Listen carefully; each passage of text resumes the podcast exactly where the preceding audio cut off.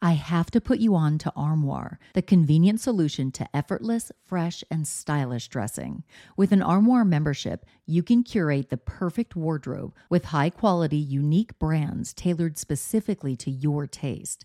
Simply take a five-minute style quiz, select items from your personalized closet, then your chosen styles arrive at your doorstep in as little as two days. When it's time for a wardrobe refresh, just swap out your current pieces for new-to-you styles. I go from professional to the carpool pickup line, so I need a diverse wardrobe. With Armoire, I always have something fresh and on-trend for any occasion, without the clutter. I recently edited my wardrobe to staple pieces only because Armoire allows me to add new pieces monthly and return them just in time for me to do it all over again. And by renting, rather than constantly buying new clothes, I'm contributing to sustainability. Armoire is currently helping me through my chic era with all the high fashion and edgy options that I am loving. And the empowering aspect of supporting a women-founded and women-led business is so cool. With their personalized styling suggestions and diverse designer offerings, Armoire has helped me define and refine my personal style, even as trends evolve and my body changes. Whether it's a date night, a professional event, a formal affair, or just a trip to the grocery store, Armoire ensures that I am always dressed to impress effortlessly. Right now, my listeners can give Armoire a try and get up to fifty percent off their first month. That's up to one hundred twenty-five dollars off. Just visit armoire.style slash murderish. That's armoire.style, A R M O I R E dot style slash murderish to get up to fifty percent off your first month and never worry about what to wear again. Try Armoire today. The opinions expressed in this episode do not necessarily reflect those of the Murderish podcast. Sensitive topics are discussed. Listener discretion is advised. In March of two thousand sixteen, a forty-year-old single mother was ready to meet someone with whom she could spend her life. Her relationship with the father of her children had not worked out, though they remained amicable. It was during this time that she failed to arrive back home after a night out, sparking fear within her family that something terrible had happened to her. Their worst fears would come true as they learned the horrific details of what happened to the mother of three. This is Jami, and you're listening to Murderish. Join me as I walk you through the case involving Ingrid Lyne.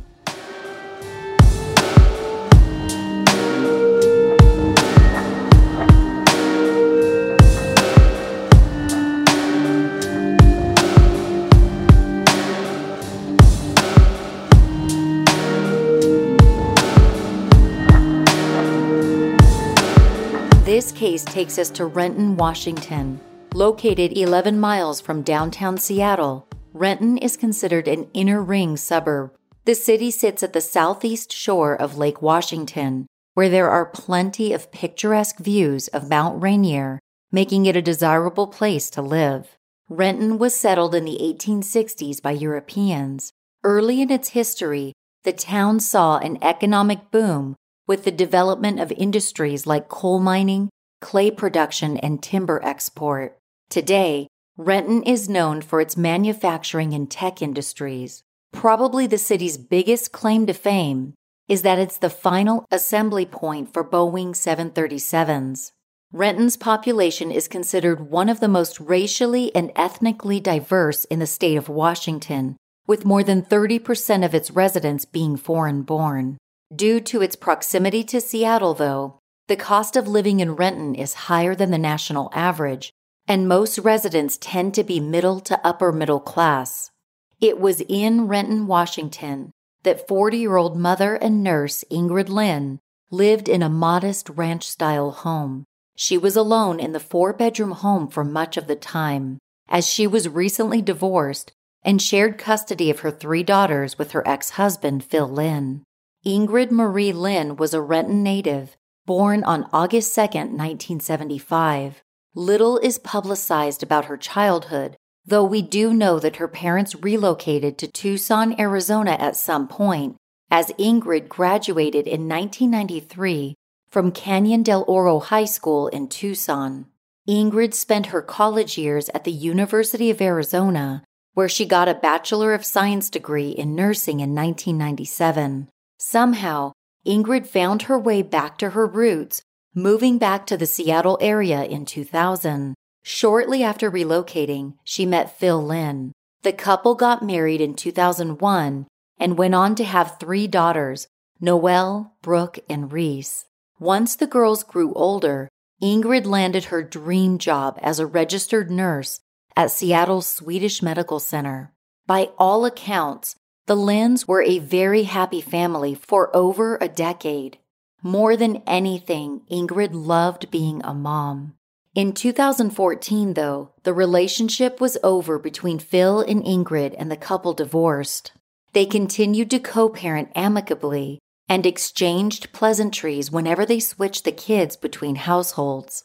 By two thousand sixteen, when our story begins, Ingrid and Phil had been divorced for two years. Ingrid decided she was ready to start dating again. She began exploring online dating apps to find a potential match. Online dating has become more popular than ever in the last decade, making it a multi-billion dollar industry. According to a twenty twenty Pew Research study, three in ten adults say they have used an online dating site or app. According to some reports, twelve percent of adults have married or been in a committed relationship with someone they met online. According to the same study, however, there are safety risks to meeting face-to-face with a total stranger, especially if you're a woman under the age of thirty-five. Pew revealed that forty-nine percent of female users in Ingrid's age bracket of thirty-five to forty-nine have been harassed on a dating site or app after they said they were not interested, and fifty-three percent were sent an unsolicited message or image that was sexually explicit. Online dating platforms do have their advantages. The dating pool is much wider online than relying on daily interactions to form organic relationships. Introverts of the world can ease into a social encounter from the safety of their smartphone and maybe be bold enough for some online flirting. There is also the illusion that you know some of the potential partner's preferences, hobbies, hopes, and dreams, although some people choose to put false information on their profiles or nothing at all. In March of two thousand sixteen, Ingrid met a thirty-seven-year-old man named John Charlton on a dating app. The two of them quickly hit it off. Ingrid's excitement about dating John was obvious to all who knew her. Family members, friends, and neighbors had heard about all of her dates with him. Ingrid was, by nature, a very open and trusting person. After about a month of dating, on April eighth, two thousand sixteen, the couple had special plans for their Friday night. They had tickets to a Mariners game. Baseball was an interest they both shared. Ingrid's ex, Phil, had the girls for the night and planned to drop them off at their mother's house in the morning. Embracing the excitement of new relationship energy, Ingrid and John made a night of it. After the game, they stopped at a local bar before heading back to Ingrid's house. What happened next is both unimaginable and the brutal starting point for which this case came about.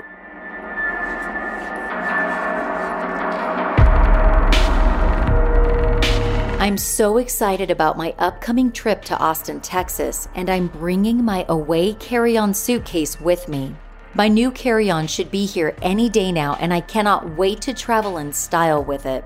I ordered it in white so it stands out from all the others. My new Away suitcase comes with interior organization compartments and a separate laundry bag for dirty clothes. Actually, all of Away's suitcases come with this functionality, and they're built to last a lifetime. In fact, if your suitcase breaks in any way, Away will fix it or replace it. That's how confident they are in their products. The four three hundred sixty degree spinner wheels on their suitcases are so smooth, making your hectic trip through the busy airport a lot easier. Away is a modern lifestyle brand that makes every product thoughtfully with travelers in mind. They have stylish and functional suitcases, bags, and more, and you're going to love them. There are so many colors, sizes, and materials to choose from. And get this, Away offers a one hundred day free trial on all of their products. If you don't love it, return it for a full refund during the trial period. No hassles. Start your one hundred day trial and shop the entire Away lineup of travel essentials, including their best-selling suitcases at away travel dot com slash murderish.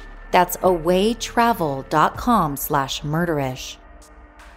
I love learning new things, but I find myself with little time to dedicate to a long and drawn-out lesson. Recently, I discovered MasterClass, which offers a wide range of topics you can learn about from world-class masters who are at the top of their industry.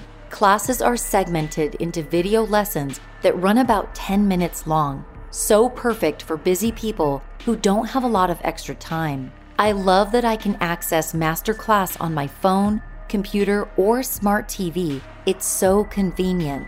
I watched a MasterClass taught by Ron Finley, known as the Gangster Gardener. I freaking love that. Where I learned how to garden and grow my own food. The class was entertaining, easy to follow, and totally worth it. Ron Finley's MasterClass is just one of hundreds of courses you can access with MasterClass. Want to learn how to decorate your home, brush up on guitar playing, learn how to get better sleep, or improve your well-being? MasterClass has a lesson for all of this. I highly recommend you check it out. Get unlimited access to every MasterClass, and as a Murderish listener, you get fifteen percent off an annual membership. Go to masterclass dot com slash murderish. That's masterclass dot com slash murderish for fifteen percent off MasterClass. The morning after the Mariners game, Phil arrived at Ingrid's house to drop off his three daughters with their mother. As soon as he noticed that his ex-wife wasn't home, he had a gut feeling that something was terribly wrong. Phil reached out to Ingrid's mother, Horga Bass, to alert her of the situation. She came rushing over, and together they went into Ingrid's house. Even though her two thousand fifteen Toyota Highlander was missing from the driveway, they found Ingrid's purse, cell phone, and computers inside the house, only adding to their fear that something bad had happened. Phil and Horga contacted authorities to file a missing persons report. Horga and Ingrid shared a phone account, so Horga was able to look through phone records for any information about where her daughter could be. According to people dot com, Horga noticed a recurring phone number in her daughter's call history, one with a Montana area code. There were inbound and outbound calls for this number.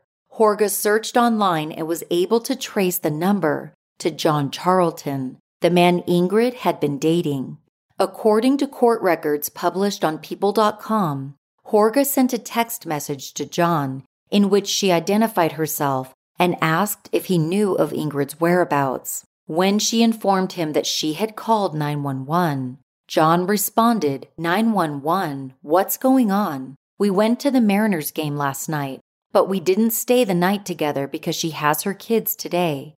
Not sure what she has told you about me and our relationship. Horga replied by saying that Ingrid was missing, and because he was most likely the last person to have seen her, police would need to speak with him. That's when John fell silent. In a final plea, Horga added, any help would be appreciated. We are desperate. She would never just go off and leave her family. Later that day, Ingrid's family would receive the worst news possible.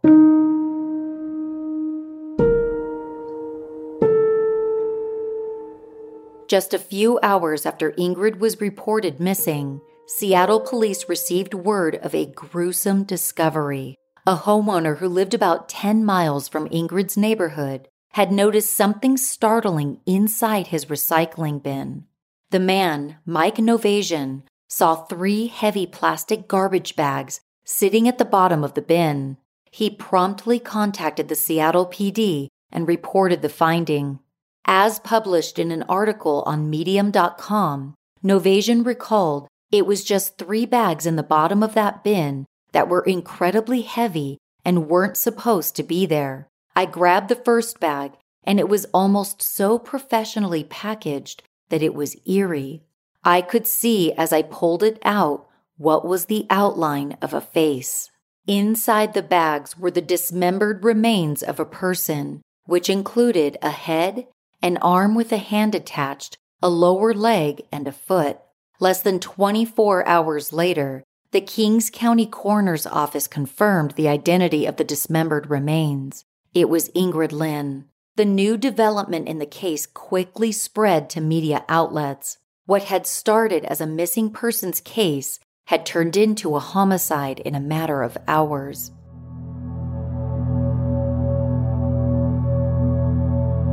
Due to the horrific nature of the case, it garnered a great deal of media attention. Ingrid's family and the community were absolutely crushed by the awful news. On April twelfth, two thousand sixteen, her family released a statement to the Associated Press. It read, "This weekend, a light went out of our lives forever. Ingrid, beloved mother, daughter, sister, and friend, was taken from us for reasons we still cannot comprehend. Our hearts are broken and can never be fully mended. But out of our grief, hope still springs, as does our appreciation. Words cannot express our gratitude to our communities near and far for banding together and expressing their support and ultimately their love. For this, we will be forever grateful. From the bottom of our hearts, we all thank you. We would also like to express our appreciation to the Renton and Seattle Police Departments as they worked tirelessly to provide all of us the truth around what exactly happened to our beloved Ingrid. They have been there for our family, providing answers, support, and compassion, even feeding the girls' cats when we needed." Ingrid's friends also shared their reactions with the media. Krissa Francesina spoke about her longtime friend. She is quoted in People dot com saying, "She was the fun one. She didn't care what people thought. She was loyal. She was just a good person." Swedish Medical Center, where Ingrid had been employed as a nurse, released the following statement.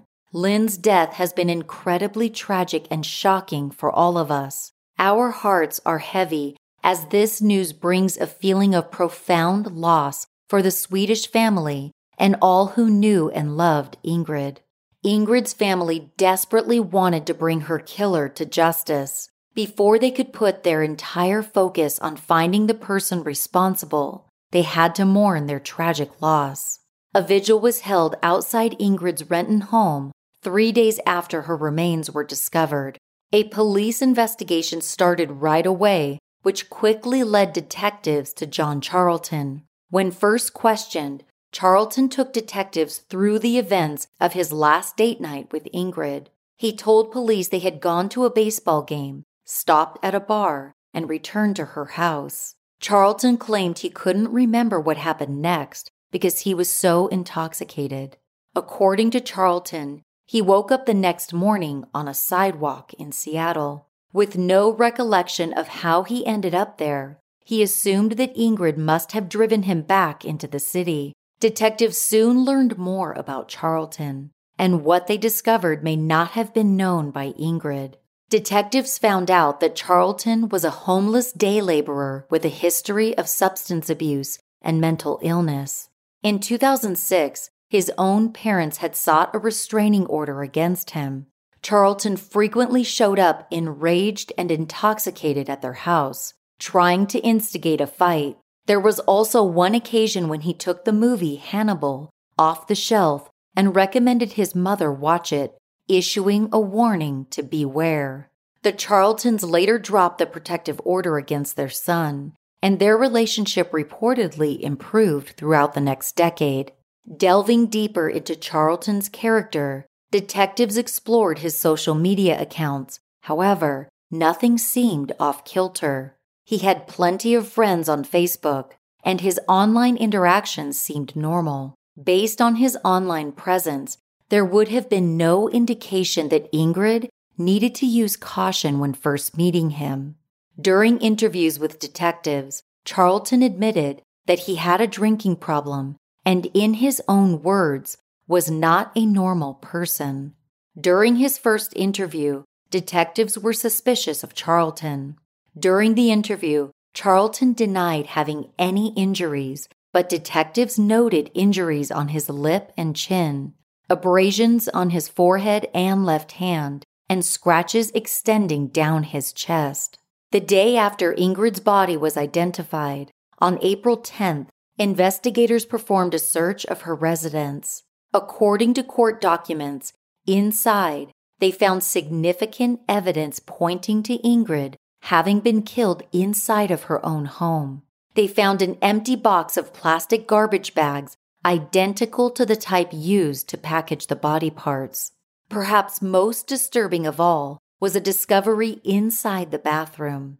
Investigators found a fifteen-inch pruning saw near the bathtub. There were bits of human flesh and bloodstains in the tub close to where the saw rested. This discovery prompted investigators to have every inch of the bathroom swabbed and examined. Another lead came in the next day. On April eleventh, two days after Ingrid's body was identified, her abandoned car was found in downtown Seattle. With evidence piling up, investigators believe they had enough to arrest John Charlton and charge him with first-degree murder. Seattle P D tracked him down in Lake Stevens, roughly forty miles north of Seattle. As investigators would later learn, Charlton had left Ingrid's car downtown before getting on a bus to Edmonds, where he was picked up by a former girlfriend who lived in Lake Stevens. It was there that law enforcement arrested Charlton. He was held at the King County Jail with bail set at two million dollars. In a follow-up interview with Charlton's ex-girlfriend, investigators learned that their suspect routinely stayed with her twice a week. According to the Capitol Hill Seattle blog, the ex-girlfriend also said that Charlton was a mean drunk and that he mostly stayed at a shelter in Seattle when he wasn't crashing with friends. Charlton's public defender, Gordon Hill, spoke with the Seattle Times on the thirteenth, two days after his arrest. In a preemptive measure to defend his client, Hill reminded the public there is no forensic evidence linking a particular person to the crime. Still, there were no other suspects, at least none made public. Charlton, a troubled soul with a history of criminal offenses, had been the last person to see Ingrid alive. It was a classic case of Occam's razor. The simplest explanation is likely the one that is correct. More shocking news regarding Ingrid's case soon emerged. On April fifteenth, additional remains turned up around the city. As reported by the Seattle Times, a cooler containing body parts was discovered two blocks away from where the first set of remains were found. A third set of remains was retrieved from a recycling center in the North Beacon Hill area of Seattle, all linked to Ingrid Lyne.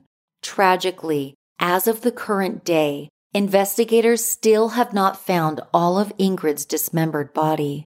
Everyone wanted answers regarding what really happened the night that Ingrid was murdered.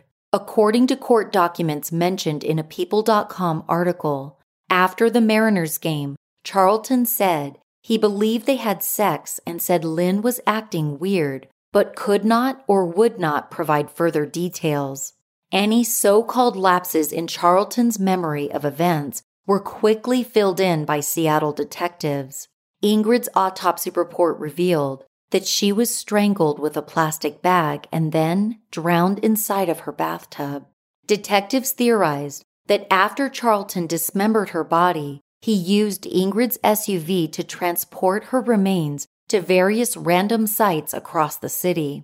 He abandoned her car in the early morning hours before fleeing to Lake Stevens by bus. Though detectives were able to piece together what happened to Ingrid, they still did not know why. What was Charlton's motive for killing the compassionate mother of three? Though they were not clear on motive, detectives had collected enough evidence, including cell phone records and the pings off cell towers in Renton, to be sure they had the right guy.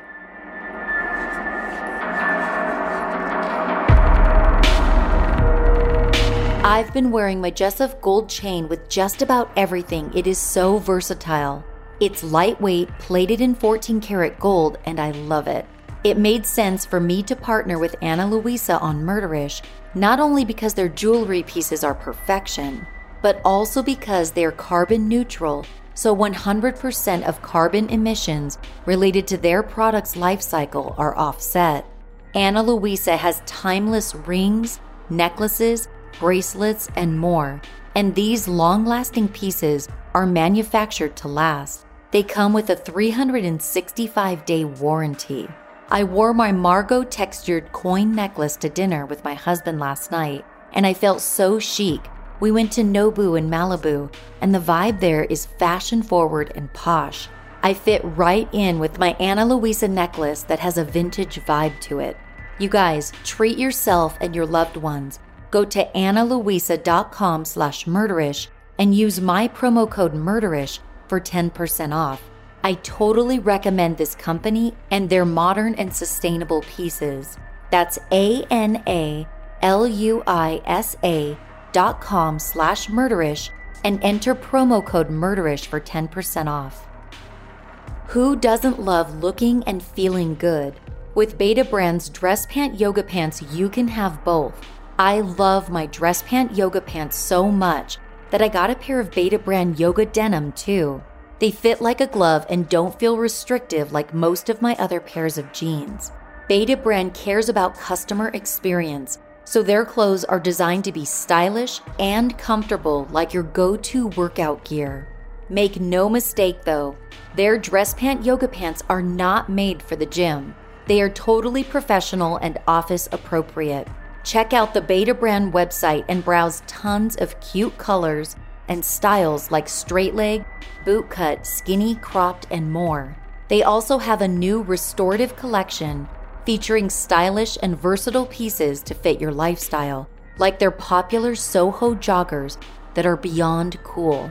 Right now, my listeners can get thirty percent off their Betabrand order when you go to betabrand.com slash murderish.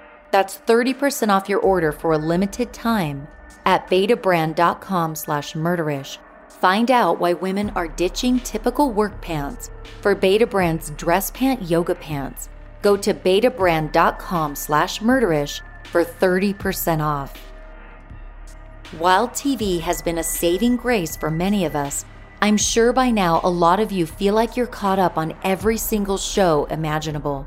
If you're tired of scrolling through the same movies or shows and miss the excitement of weekly releases and brand new binge fests, then you have to get Acorn T V. With Acorn T V, you can count on riveting stories and originals you can only get on Acorn T V. Who does not want countless hours of amazing content? And with Acorn T V, you can get it for just five ninety-nine a month, a killer deal. Featured on Acorn T V is a series called Murdoch Mysteries, where Detective William Murdoch, played by Yannick Bisson, solves Toronto's most fascinating mysteries. After watching the series, I can see why T V Plus calls this show an inventive twist to history.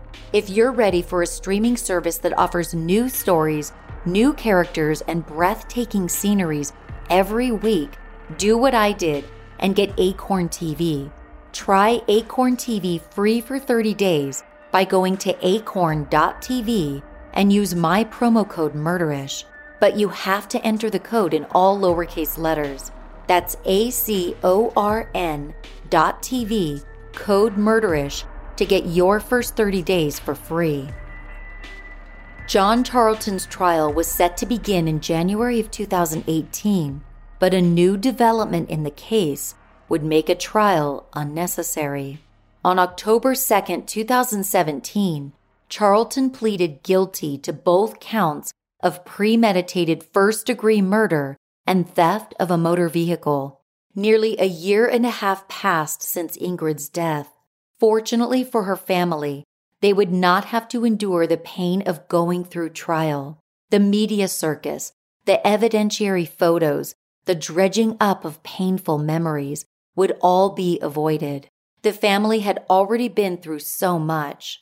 Though this may have been a welcomed outcome in some respects, Senior Deputy Prosecutor Jeff Baird pointed out the downside to the lack of a trial.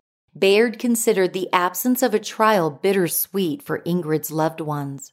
He told the Seattle Times, "In one sense, of course, it spared them the anguish of a very graphic and gruesome trial. On the other hand, I think that there's something a bit anticlimactic about not having a hearing on what actually was done to Ingrid Lyne. But I think and hope that ultimately they'll be relieved that they won't have to delve too deeply into the events that led to and followed her death." It's not clear whether Ingrid took any precautionary measures before she met Charlton for the first time, but even if she had gone so far as to do a background check, it would not have revealed much. Most basic background checks only search in-state public records. He had a negligent driving conviction in Washington state from nineteen ninety-eight, an offense that likely would not have been perceived as serious enough to raise any red flags. A more extensive background check, however, would have painted a more concerning picture. By the time Ingrid met Charlton, unbeknownst to her, he had convictions in Washington, Florida, Utah, Idaho, Montana, and California. The laundry list of his criminal history included aggravated robbery, felony theft, fourth-degree assault, and grand theft auto. Ingrid likely did what most people would do. She met up with her online match based on her judgment of their virtual interactions up to that point.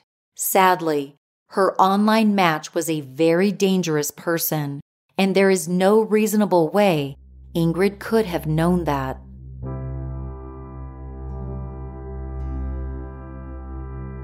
Charlton's sentencing hearing was held on January fifth, two thousand eighteen. King County Superior Court Judge Julie Spector had received more than two dozen letters in the weeks leading up to the hearing. They all came from Ingrid Lyne's friends, relatives, colleagues, and neighbors, representing all of the lives the loving woman had touched. The convicted murderer reportedly spent a few hours poring over the letters. According to the Madison Park Times, it seemed like his futile attempt to grasp the repercussions of taking Ingrid's life. According to the Seattle Times, Judge Spector addressed Charlton by saying, "What you did was vicious and cruel beyond anyone's belief." Ingrid's ex-husband, Phil Lyne, had a few words for his ex-wife's killer during the victim impact phase. The Seattle Times captured Phil's sentiments, how Charlton stole his co-parent and sounding board. He mournfully expressed how his daughters had been deprived of a devoted and compassionate mother, and his future grandchildren will never have a maternal grandmother. Phil told the courtroom and her killer, "There will be no more motherly advice from Ingrid. Our daughters continue to thrive, but they miss their mother every day." At the time of her murder, Ingrid's daughters were ten, eight, and six years old. The senseless death of their mother at such a key time in their lives was the greatest tragedy of all. Another impact statement was made by Nancy Civitelli, a close friend of Ingrid's. According to the Madison Park Times, she said, "There is no sensible way to deal with this tragedy or put into words the horror everyone has felt and deeply affected by." Civitelli added that she couldn't find forgiveness in her heart for Charlton. She told him, "You took Ingrid's life and that can never be undone." Family and friends who gathered in the King County courtroom waited anxiously for the sentence to be read aloud. They hoped for life in prison and strongly believed that was what he deserved. Before the judge read his sentence, Charlton made a statement. As quoted in the Seattle Times, he stated, "I agree there are no words that can alleviate the pain I've caused. For that, I'm truly sorry." When Judge Spector finally spoke, she started by saying she wished a life sentence were possible. As quoted in the Madison Park Times, she said, "If there were ever a case to do so, this would be the one. and I think you know that. Prior to the sentencing, prosecutors and defense attorneys agreed to the recommendation of the top range of state-sanctioned sentencing. In Washington state, the maximum sentence for first-degree murder is three hundred thirty-three months, or just shy of twenty-eight years. For his unspeakable offenses, Charlton was sentenced to twenty-seven years and nine months. At the completion of his sentence, Charlton will be required to complete three years of community service and abide by a lifetime order to have no contact with Ingrid's family. It's hard to imagine that a person who is capable of such unspeakable crimes would one day be walking free. While it may be easy to assume that Ingrid's family and friends were relieved that Charlton didn't get away with murder, twenty-eight years likely felt like a lenient punishment. By the time Charlton is eligible for parole, Ingrid could have been a grandmother. She could have seen her daughters graduate from college, fall in love, maybe get married and have kids of their own. Those opportunities to enjoy life were taken from her, and her family may never know why. When her ex-husband Phil had reminisced about his relationship with his ex-wife, anyone there could tell that Ingrid had a lot of love and joy in her life. Phil spoke about July fourth holidays spent in Bigfork, Montana, a small art town in the middle of Montana's Rocky Mountains. He smiled sadly, speaking about trips to the beach and family dinners every Thursday at a local steakhouse. On April eleventh, twenty sixteen, the day Charlton happened to be arrested in connection with Ingrid's murder, the Lyne family had set up a GoFundMe account. As of April two thousand twenty-one, close to three hundred thousand dollars has been donated, which will go into a trust for Ingrid's three daughters. On the GoFundMe page, Phil Lyne left a thank you message that reads, "While Reese, Brooke, and Noelle obviously struggle with the loss of their mother, they continue to amaze us with their resiliency and grace. Yes, there are tears and incredibly difficult moments, but there are also moments of reflection and smiles, even laughs about the wonderful memories that they have of their beloved mother. Ingrid's case has inspired a lot of discussion regarding the safety of online dating. Are the apps and dating websites doing enough or anything to protect users?" According to Forbes, the company Match Group owns the popular online dating platforms Tinder, Match dot com, and OkCupid. In twenty twenty, the company added new safety features that include photo verification, an offensive messages reporting tool, and even a panic button. A safety center tab was also added with tips on how to stay safe when participating in online dating. While these enhancements may create a safer experience for some users, they would not have helped Ingrid Lyne know the perils of being involved with a man like John Charlton. Verifying that someone's photos are actually them does nothing to inform users about a potential date's criminal history. Cindy Southworth, founder of the Safety Net Technology Projects at the National Network to End Domestic Violence, doesn't believe this case is a cautionary tale about online dating. She told the Washington Times, "In her case, the online dating piece is really almost irrelevant in what happened. They could have met through mutual friends, and she could have still ended up dead." Tacoma publication The News Tribune, however, called Ingrid's case a recent reminder to be wary of online dating. Ingrid Lyne is just one of several women who have been attacked by online predators in recent years.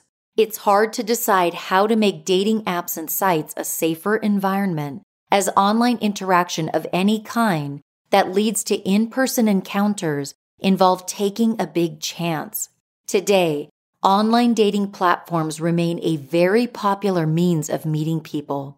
Though media coverage of Ingrid's case focused heavily on the fact that the victim and her killer met online, it's hard to imagine that Ingrid's loved ones ever concentrated on this detail. They are left with only memories of her and unanswered questions because her killer's self-serving frame of mind has kept these answers from reaching those who are owed them.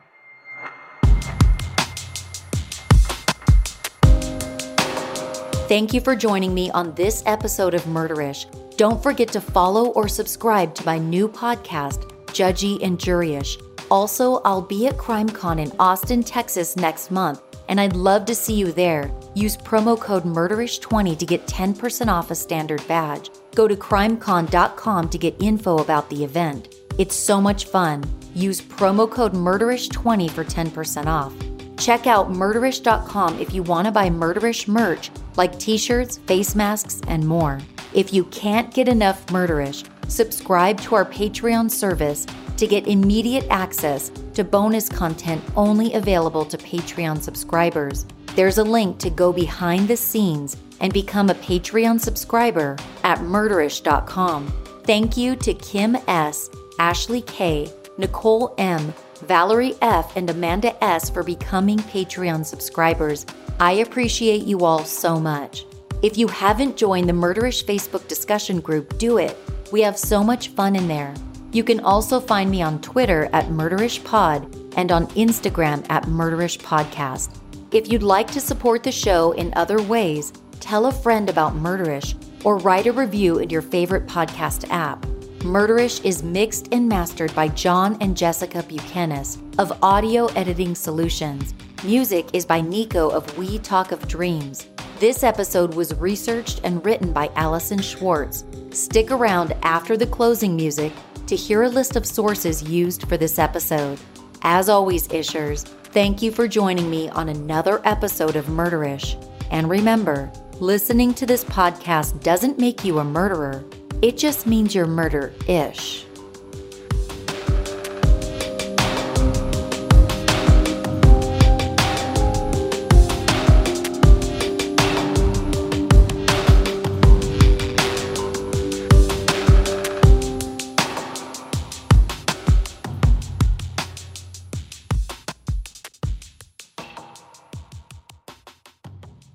Sources for this episode include an Associated Press article in the Spokesman Review dated October third, twenty seventeen, an Associated Press article at C B S News dated April thirteenth, twenty sixteen, a Washington Times article dated April twelfth, twenty sixteen by Andrew Blake, information found on the City of Renton website at renton w a dot gov dated two thousand twenty-one. An article at medium dot com dated November ninth, twenty twenty by Lisa Marie Fuqua.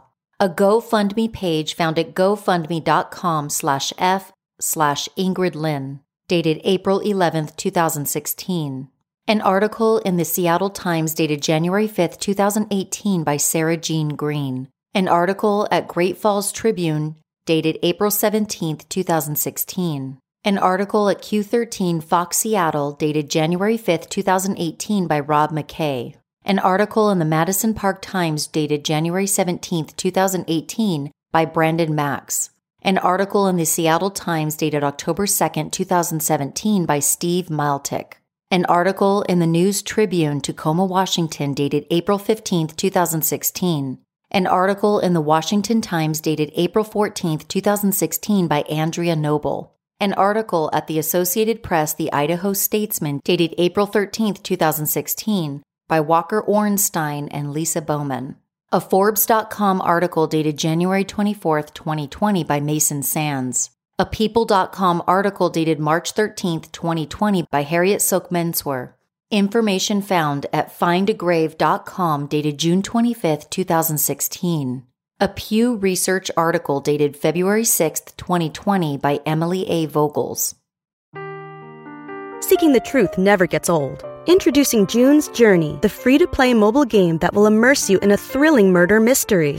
Join June Parker as she uncovers hidden objects and clues to solve her sister's death in a beautifully illustrated world set in the roaring twenties. With new chapters added every week, the excitement never ends. Download June's Journey now on your Android or iOS device, or play on P C through Facebook Games.